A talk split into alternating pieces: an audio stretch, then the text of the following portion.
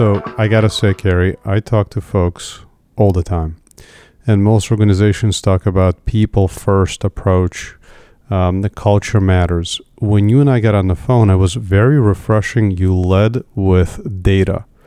You've reached top 1% employee engagement, but what blew my mind was that you promote 50% of the firm every year, right? 50%. Unbelievable. Um, and then as we continue the conversation, we talked to, you know, some folks refer to, of course, employees, uh, crew members, associate team members, and you said Finns. And you stopped me in my track, Kerry. F- your folks are Finns. We gotta, we gotta start with that story. Why Finns? That is sure a great place to start, Adam. Thank you for that. So, uh, when the company was founded, our CEO Bruce um, grew up in Corpus Christi, and one of his greatest memories was going to the beach and watching watching pods of dolphins going by. And he knew in his heart, if he ever started a company, he wanted to have dolphins involved in it in some way because uh, of uh, just their nature, their fellow mammals, etc. He did start a company, Dolphin Software, at one point in time, uh, but he merged that into his a consulting firm eventually, and it went away. But then when he founded Pariveda, he wanted to bring it back and it became part of our logos. And then at one of the first management team meetings, you know, people were like, well, what do we call ourselves? What do we, like, are we employees? Are we partners? We had, we knew we were going to be an ESOP, so we knew we'd be employee owners as well.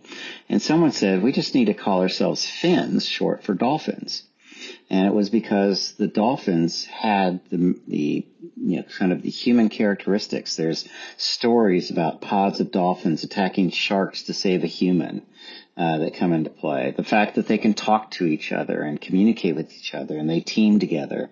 Those are the attributes we want to see in people. So when I got to Pariveda, I joined.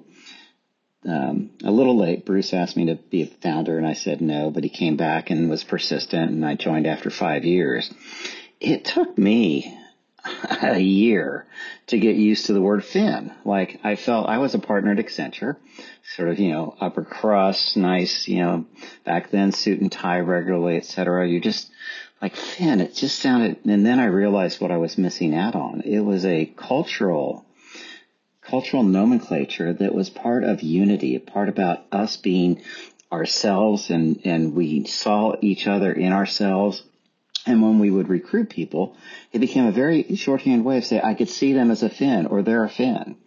Uh, and so when we, when we began doing that and I got here after a year, I realized, man, I've missed out on at least a year of being part of this group by being so, you know, uppity, I guess I'd call myself about what I would, what I would think about that, that, um, that it was really just part of uh, having a culture of people who are real people uh, and able to team and see each other in the way that we want to. So that's the nature of it. Uh, just it's short for dolphin, which is something that has the characteristics we want. And a shorthand way of just saying that that's who we are. In your defense, it's a stark contrast between the world you can't you've come from to the world that, that's created here with fins, and and you you said it really well. You see real people. So I was going to say, so when we also, when someone leaves us, we don't declare their findom done. Uh, we actually say that once a fin, always a fin, and we created an alumni group at a company that's only 20 years old. We have an alumni group that's got several hundred people in it across the country, and we call it Finity, sort of the infinity nature or the finity of us being together as fins in a journey through life together, not so much just as employees in the same company. Extraordinary. You know, if, it wasn't uh, authentic and operationalized, it would seem a little silly. But in reality, you've words matter, and you've created an entire culture around this concept, and and I think it's fascinating. Um, Kerry, you know, you and I talked about goals a bit, and, and that also struck me as a very unique approach. How you guys think about it? So, so when I ask you a question of what are what are the main goals of the organization, how do you respond? Well, our overarching purpose is to develop people towards their highest or fullest potential. We don't limit that to our employees. What we view is we are members of the same company, so we do want and give great focus on employee development, employees reaching their highest potential. But we work as in a consulting industry, and that means we work with others. So when we go on a project, we don't limit ourselves to, oh, we want to make ourselves better. And do we really care about our kind of the other consulting firms in there? Do we really care about our our client, the buyer of our services, the project managers from the from the account who are working with us? Our view is we want to make everybody around us on that project better in order to make our outcome better for the clients. And so we take a view that we're in this together. We want uh, to make certain that we're pointing out things that can be better, and we seek feedback from others on how we can be better in providing our services as well. And then we also know that we're part of a community. We want everybody engaged in the community that we that they live in, and we want to be part of a business network that people see us as giving to the network, not taking from the network. And so that's another aspect of we want to develop people in our service to the community and part of boards we may serve on or in community efforts on projects we may work on. We want to be engaged in that way too in order to help others. It's not about us getting recognition. It is about us contributing to the betterment of society through making people better. And you take that very seriously. Uh, I would say more seriously than any organization I have ever come across. The development of people. So, so could you unpack your philosophy? Let's touch on the approach. I, I, you know, I speak on behalf of the audience listening in. Just share with us you know, how do you accomplish these extraordinary numbers? 50% of the firm promoted every year. It seems extraordinary. Kerry, how do you do it? Um, well, what's the phrase? You know, um, there's um, lies and statistics, and it's hard to tell between the two at times. Um, one of the things that, quite frankly, we hire out of college people who are well equipped to be part, um, to be managers in the world they're able to think of what a manager does. A manager lays out plans to achieve an objective, to get a team and all the resources aligned to achieving that. And typically, if you can think about a, a year out into the future and a plan, that's what a good manager can easily do. Everyone that we recruit off college campuses has had to, as they go into their junior year, think about what internship would likely be beneficial for them in their career to get to the company they want to get to be able to um, apply for and get interviewed by when they're a senior. So they're thinking a year plus ahead at that time. They can figure out what courses they need to take. They've got the mindset for it. But when they join our firm, they don't have the people experience that when someone comes in and wants to have a conversation with them about their work and the way the client treated them and they're feeling upset, they don't have the experience to draw upon to talk to them about the human side of the business. So we've got very, very talented people who our problem is to get out of their way, but also to teach them what it's like to be a manager as they start in our firm. So one of the benefits of doing that is we have a lot of people who get promoted very regularly at the early stage. Now, how do we ensure that? We have published the expectations of what it means to serve at a different level. So if you were to join a company straight out of college, you would enter as a consultant level one. And if you think about the progression, you'd be a consultant two. Then there's another cohort level called associate, associate one and two, manager one, two, and three, principal one, two, and three. For each one of those levels across about 70 dimensions of performance, we have listed in English language now, it hadn't translated to any foreign countries yet, but a sentence or two that describes the expected behavior. So if you're in the concept of communications and there's a line item called managing meetings, if you're a consultant one, you're probably not managing meetings, but if you're in meetings, what that phrase is, is take notes and talk to your mentor afterwards about what happened in the meeting. So starting to have you have conversations about what did you see and the mentor being able to pour into them is about why they saw what they saw as it occurred in the meeting. So every dimension, if you're a vice president, it's more about are you able to read the room? Are you able to direct the conversation and overcome objections with a, you know, with the thoughtfulness, right? There's a, there's a phrase in there. Well, so across all 70 dimensions of performance, There is that, and it's published, so people can go to our internal uh, website and look at what does it take for me to be a C1. They can also pull up the column for consultant two and look and say, well, and they can see the differences. It'll say, just show me the differences. Because if you want to get promoted, the best way to do it is not just do what you're doing, but start edging into the next level. All reviews must be written against those expectations, the expectations framework. And so if you're C1, you're being judged against those published behaviors. You're being communicated about those by your mentor on a regular basis each month. And your reviews are written against those. It's not a performance number. It's not how chargeable were you? How much, bill, how many billings did you bring in? It's are you behaving in the right way to be a C1? And eventually, are you showing enough that we can, we can project that you will be successful as a C2? And when that happens, you're promoted. And so our college hires can, you know, get promoted after a year, another year at C2. And so we have a large number that get that.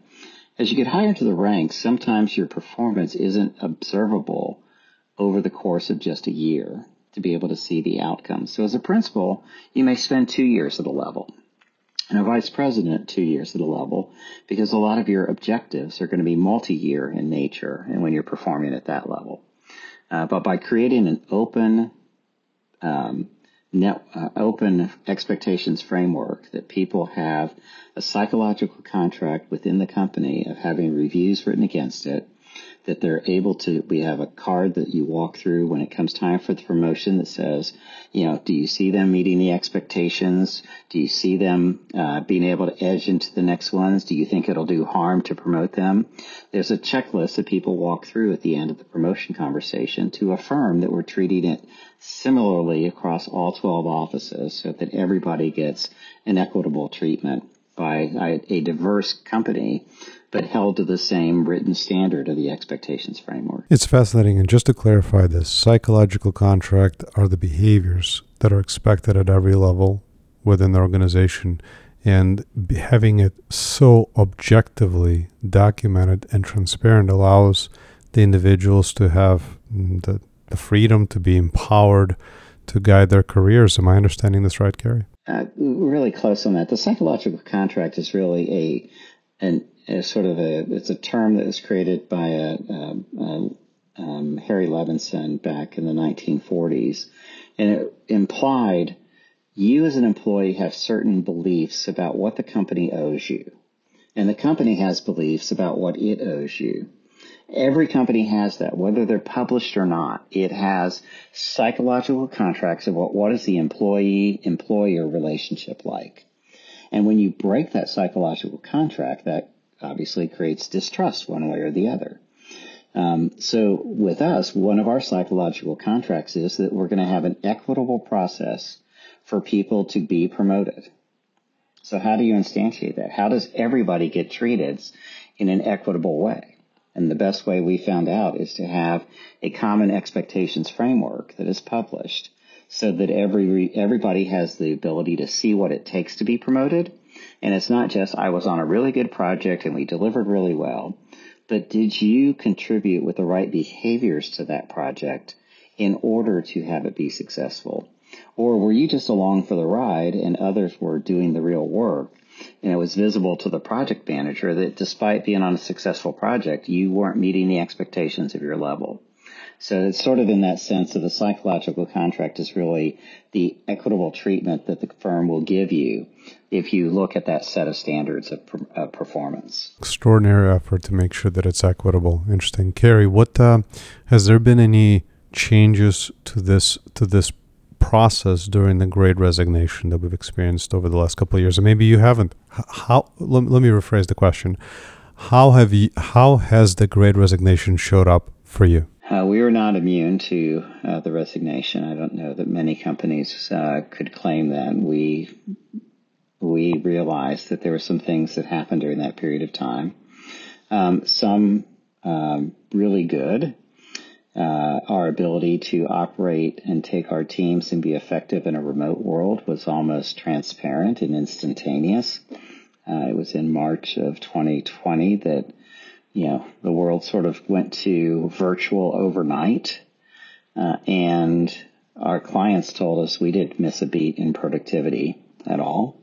Uh, it was great to see our teams rapidly shift and still have a lot of the common culture, even if not being in person.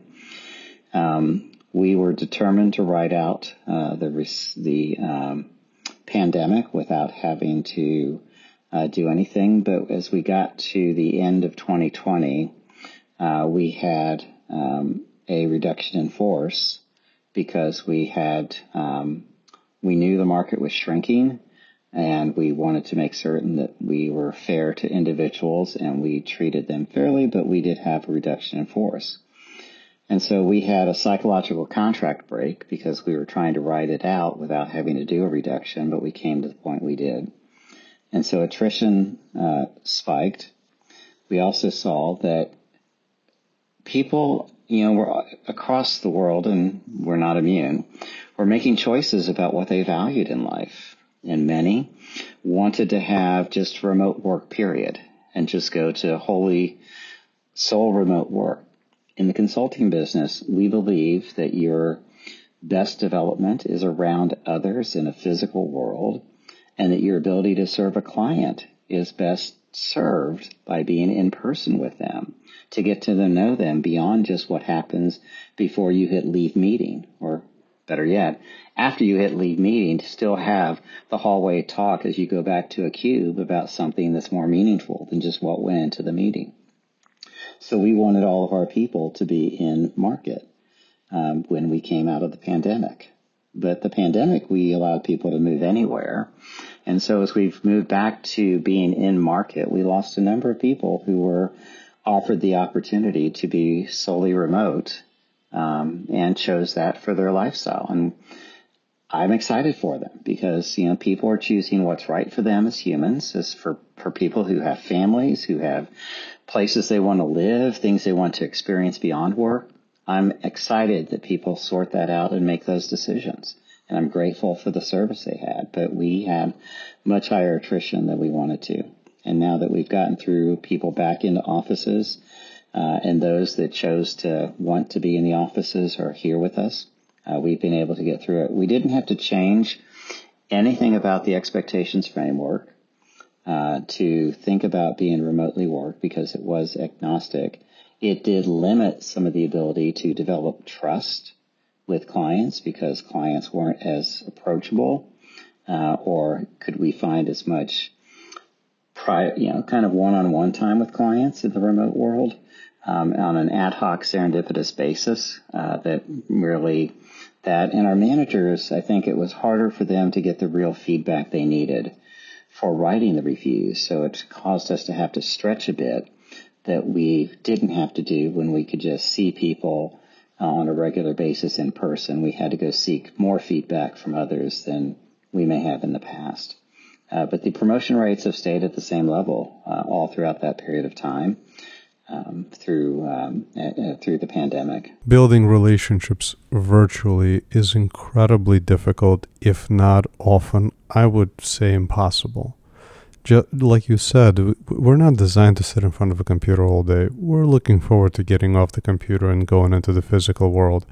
And if you don't have the ability to go get coffee, go for a walk, you know, just have that that you know bonding connection, you can't further the relationship, Kerry. But it's fascinating that your promotion rate stayed the same. And thank you for being open to share some of the attrition challenges that took place. Um, Kerry, when we th- when you and I spoke, we spoke about the future people initiatives. How do we make it more effective? And something you said I've been thinking about since, which is you said, you know, the future's people operating independently, and you and you and you alluded to this idea of democratization, right? Of of the of talent, of how uh, Finns collaborate.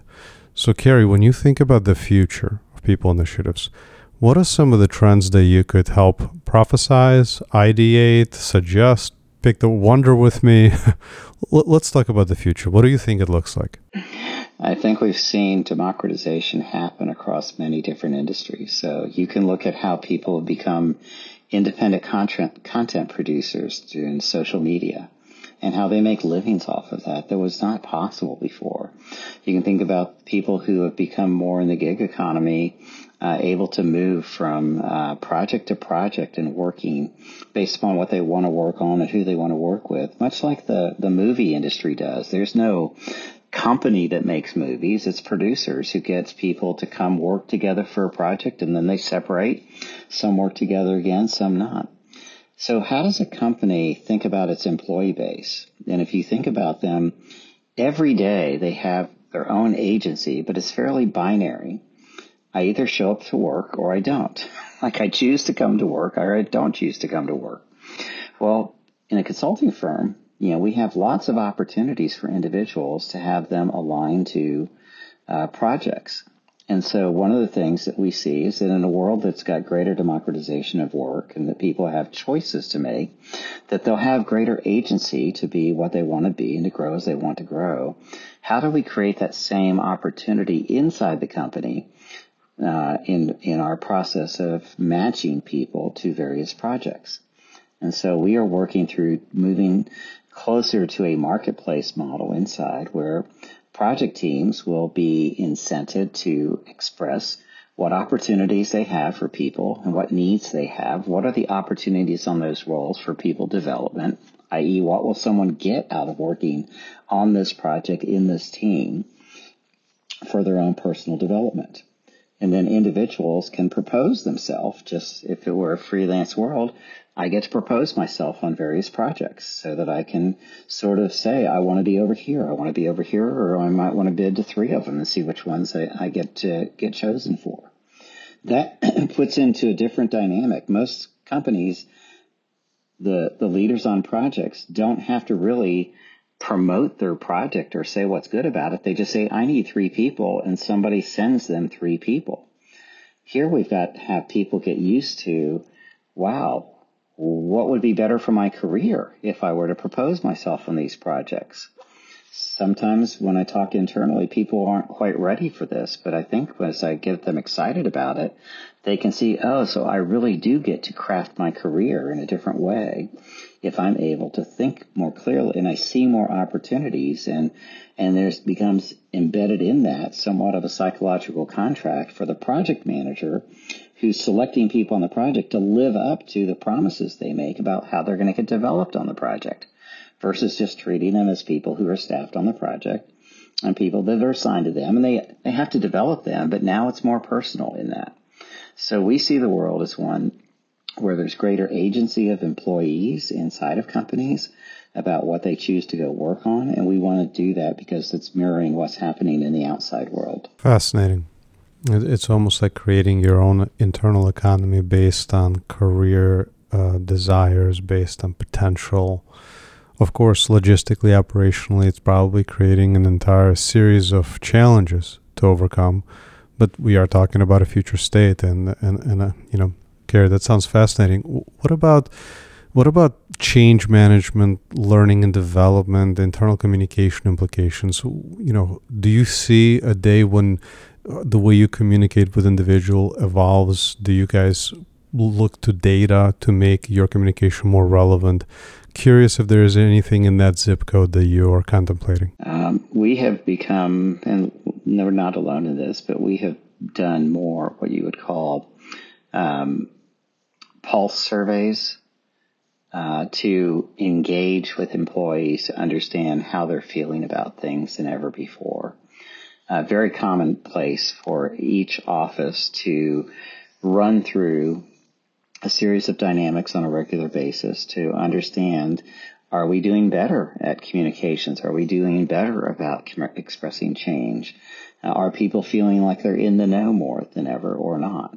And then reacting to it, um, and reacting to it in a human way, not in, you know, wow, we certainly dropped in our number, but more, wow, I didn't I didn't really share that change in an effective way. Uh, and I need to do better about that. And our employees, I think, appreciate the, the humanness by which we treat this. It's not statistics just to sense, you know, how well we're doing, but uh, statistics to help us sense when we have erred and then be able to go in and look at what we did wrong and what we could do better about it. Uh, a gradual decline's the worst because sometimes you get, you know, the numbers slightly go down over a period of weeks. And then you wonder if people are just getting tired of the surveys. So we don't try and do the same survey, survey every week or so, but change it up so that we're cycling through the information and people, you know, feel like they're contributing without having to answer, you know, 50 survey, 50 questions a week or whatever it might be. You know, you can only get a couple of responses from people in a weekly survey and better to do it that way. Sure. You, you don't want to risk uh, survey fatigue. You know, that's a real thing. Yes. And so, and it competes too with other surveys that are meaningful. Uh, we do an internal engagement survey that allows us to and we tell people, look, this is internal. This is not best places to work, which is a marketing effort to try and to try and you know win an award that makes us an attractive place for recruiters to or recruits to want to come work for the company and makes our clients and prospects feel good about working with us. It's called an engagement survey, and we want you to be brutally honest about how we're doing and tell us whether you know things like you feel like you're excited to go to work every morning feel like your you know your talents are being used very effectively? Those are hard questions, and those are you know some of the places where uh, you can really let people let people have people can let you have their true honest feelings. We take those you know very very seriously about how we are engaging with people and doing on that. Uh, and yet our scores, which is done through um, uh, the college, uh, sorry, the corporate, uh, I think it's called the corporate board now. It used to be a different name. Um, CEB, Corporate Executive Board, or Corporate Education Board. They came to us and said, "You guys are just off the charts. You're in the top one percent of all the engaged companies." Uh, of, of all the companies who ever you know surveyed, you're the top one percent. And we're like, yeah, but there's several things over here we just have to be better at. Like we're not satisfied being there. We know we have a good culture, but there's some places that we, we, we're just average and we need to be better about it. And sort of change in communications is one of those. And then also the whole idea of people feeling like they're getting a voice in where they're staffed uh, is another one of those that we're working on. Say more about that, Kerry. Well, just the idea that, um, I get to apply, get to chance, I get the chance to apply my technical, my skills, um, is one of the ones that has always been a challenge because we know that we, as I said in the opening part of the conversation, we hire talented people, people who are ready to be managers, yet not really fully capable of being in a manager role. And so we know that we're not fully applying their talents to the work that they have all the time. So how do we construct that? Well, one aspect is having them more engaged in the choice of what they work on. Because when you're staffed on something, you can always say, well, I didn't choose this for myself. I might have chosen something different. But now when you're proposing yourself on projects, you become more engaged in it, in the choice about it. And it's also required that the, the project manager share more about the development opportunities so you can see those. So you come in with a better frame of mind to judge it. If you if those are met, then you're more likely to say a higher score on that. If they're not met, you might score lower, but at least we're now reacting to the message that people didn't feel like they were getting to use their skill as fully as they wanted to uh, in the process of the staffing. There's almost a sense of co-ownership through the process. Interesting. People, yeah, people want to be part of a decision, and they don't want. Uh, we hire curious people. And we, uh, when I, uh, from this very beginning, uh, the core tenets were it had to be about people and it had to be a company that had an ESOP. An ESOP is an employee stock ownership program, which is an ERISA Act um, entity that is essentially a trust in which the company is partly owned by the employee trust. Those were things that Bruce said about when he started the company because he felt very dearly that if we were going to be a company that was about developing people to their fullest potential, then you had to set up a structure that would protect the company from an acquisition. That any company that buys another company doesn't buy the company because, well, doesn't, that's a universal term, rarely buys the company because they want that company to come in and change the culture. No, the acquiring company usually wants to change the company's, the, the culture of the acquired company. And so if we started the company with a focus and a purpose that we have of developing people to their fullest potential, any acquisition would destroy the company because who's going to want to keep that? Anybody that buys us would want us for the talent and for the client base. That's what professional services firms are known for. It's not that it's not that they are great with their culture. It's that they are great about delivering and about client work. Uh, well, the other thing that we started with was the concept of transparency, because what could eat away at the inside of a company who's full of curious, talented people is hidden information, because then people think I'm sorry, but people tend to think the worst when information is hidden from them. Why are you hiding this? This is not something I, why can't I know this information? So we have an open published salary scale so people know what everybody makes. So we don't have to have any games about who gets made, who makes more money because what university they went to or, you know, what former job they had. It's published information about the salaries because it's the same for every level subject to a geo differential we don't worry about, uh, we have a published way of getting promoted uh, so everybody sees what that is. We share our financials on a weekly basis so people know where we are in terms of profitability and progress against plans so that they don't have to fear that the company is going to be going under anytime soon. We publish every win, every client win we get and why we won it and what value it was to the client so that people can learn from the business sense how our business is uh, helping others in the community. We, do, we publish every community service win so people can see the activity that's going on on giving back to the community. Transparency is a critical factor in helping people learn and grow. And it also prevents people from thinking thoughts about why we're hiding information that could then sort of eat away at the confidence they have in the company. Just the the more I learn about your organization, the the more you know I admire it. I mean, it's really you, you build from from the foundation to, to create the legacy of really focused on creating a place for folks to to thrive, to thrive, and to thrive long term. So, Kerry, for for those that are listening, right, these are typically champions of change, and um, they're not as fortunate as you to be an organization that has such a, a amazing foundation but they are looking to create change within their companies and to get internal alignment and buy-in. What advice would you give to those that are looking to create positive change as they think about the future of people initiatives? You know, it it's we have the advantage of being founded with an you know, desire to architect the company a certain way. And so when we go and we get asked by companies, how can you know how can we go do this? You know, most of the people asking don't have the overarching arching authority to change the company universally overnight, and nor do they have the you know kind of the positional power or the relationship power in order to make that happen. Uh, but there are ways in which you can affect and become more human centric in leading the company through it. I think that's a key aspect of it. So people people, you know, understand the frustrations that, you know, that are there in the company. And typically it's, you know, it is about how people are perceiving something being done in terms of a difference between what they would expect to have happen and what they would like to have happen. That happens at times without change. That typically happens more at times of change.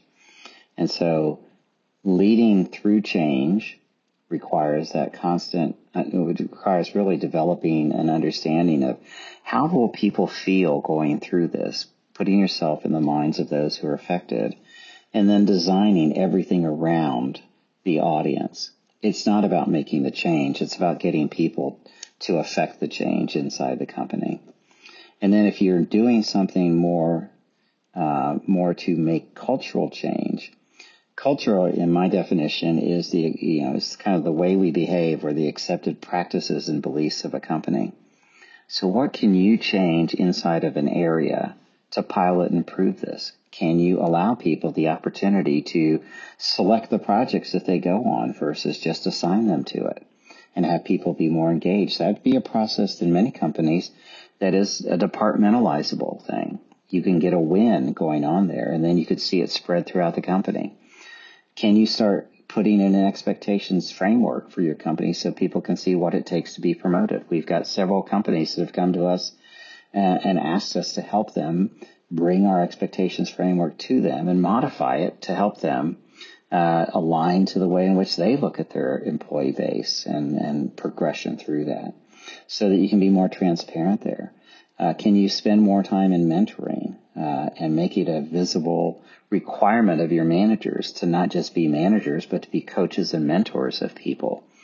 Uh, those are some ways that I think if you think about the way in which employees want to be seen as being humans, to be treated as humans, uh, that would be an effective, you know, place to carve out some small wins uh, to create some momentum for doing larger things down the road treated as humans. Kerry, what, what a conversation. I appreciate you taking the time. I, I very much look forward to our next discussion. I, I think there is a, a ton that the world can learn from, from what you guys do.